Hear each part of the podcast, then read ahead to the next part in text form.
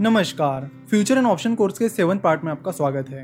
पिछले कुछ पार्ट्स में हम फ्यूचर्स के बारे में बात कर रहे हैं और साथ ही उसके प्रैक्टिकल एप्लीकेशंस के बारे में भी बात कर रहे हैं। आज हम उन्हें ही यानी फ्यूचर के प्रैक्टिकल एप्लीकेशंस क्या क्या होते हैं, प्रैक्टिकली फ्यूचर्स को कैसे यूज किया जाता है उसके बारे में बात करेंगे।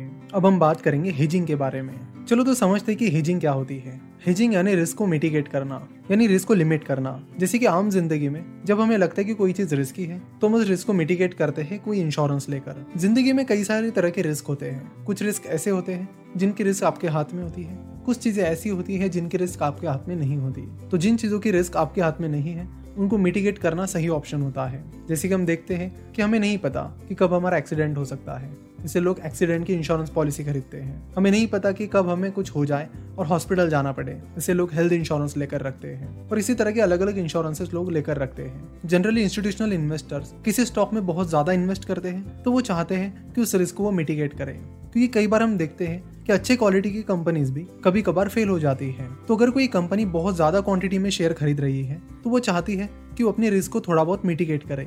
चलो तो इसे भी एक एग्जांपल की मदद से समझते हैं। टीसीएस की कैश मार्केट में शेयर प्राइस बाईस सौ बीस रूपए चल रही है। ना कोई बड़ी कंपनी या कोई इंस्टीट्यूशनल इन्वेस्टर बहुत ज्यादा क्वांटिटी में टीसीएस का शेयर खरीदना चाहता है। वो चाहते हैं कि वो टीसीएस के एक लाख शेयर्स खरीदें। ना एक लाख शेयर्स खरीदने के बाद अगर शेयर की प्राइस ऊपर जाती है तो उन्हें अच्छा खासा प्रॉफिट होगा, अगर शेयर प्राइस नीचे चली जाती है तो उन्हें लॉस होगा। तो साथ ही वो कंपनी चाहती है कि वो अपने रिस्क को भी मिटिगेट करें, क्योंकि वॉल्यूम बहुत ज्यादा है इसलिए वो कंपनी भी ज्यादा रिस्क नहीं लेना चाहती।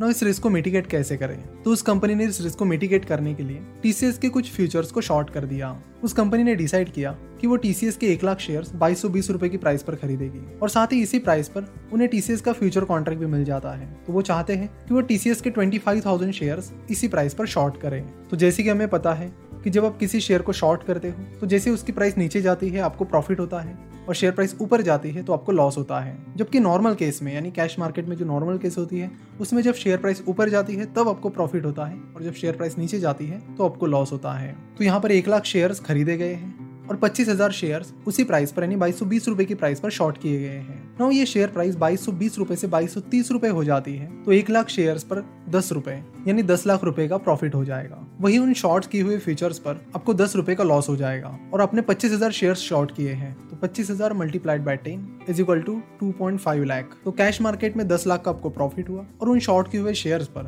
आपको ढाई लाख का नुकसान हुआ। तो दस लाख जिसमें से two point five lakh minus किए जाए तो आपको सेवन पॉइंट फाइव लाख का प्रॉफिट हुआ।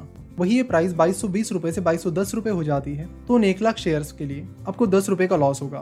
तो एक lakh multiplied by ten is equal to ten lakh rupees का आपको लॉस होगा। वही उन पच्चीस हजार शेयर्स पर आपको दस रूपए का प्रॉफिट हो जाएगा क्योंकि आपने शॉर्ट सेलिंग की है। Ten multiplied by twenty five thousand is equal to two point five lakh. तो इस केस में आपका लॉस होगा seven point five lakh. Cash market में दस लाख का लॉस और फ्यूचर्स में ढाई लाख का प्रॉफिट। तो इस तरह आपका लॉस दस लाख के बजाय ढाई लाख से कम हो गया यानी साढ़े सात लाख का हो गया। तो इस तरह आप हेजिंग कर सकते हो एक लिमिट में। तो हेजिंग कुछ इस तरह यूज की जाती है आपके रिस्क को लिमिट करने के लिए। देखो आप सारे के सारे शेयर शॉर्ट करते तो आपको कुछ ज्यादा फायदा नहीं मिलेगा क्योंकि आपका प्रॉफिट और लॉस दोनों नल हो जाएंगे। जैसे कि अगर आपने टीसीएस के कैश मार्केट में बाईस सौ बीस रूपए की प्राइस पर एक लाख शेयर्स खरीदे हैं और बाईस सौ बीस रूपए की प्राइस पर ही एक लाख शेयर शॉर्ट किए हैं तो आपको कुछ प्रॉफिट और लॉस नहीं होगा, वो हमेशा नल ही रहेगा। क्योंकि जब प्राइस बाईस सौ बीस रूपए से बाईस सौ तीस रूपए हो जाएगी तो आपको कैश मार्केट में पर शेयर के पीछे दस रूपए का प्रॉफिट होगा और फ्यूचर्स मार्केट में पर शेयर के पीछे दस रूपए का लॉस होगा। उसी तरह जब वो शेयर प्राइस दस रूपए से गिर जाएगी यानी बाईस सौ बीस से बाईस सौ दस रूपए हो जाएगी तब आपको कैश मार्केट में एक शेयर के पीछे दस रूपए का लॉस होगा और फ्यूचर्स में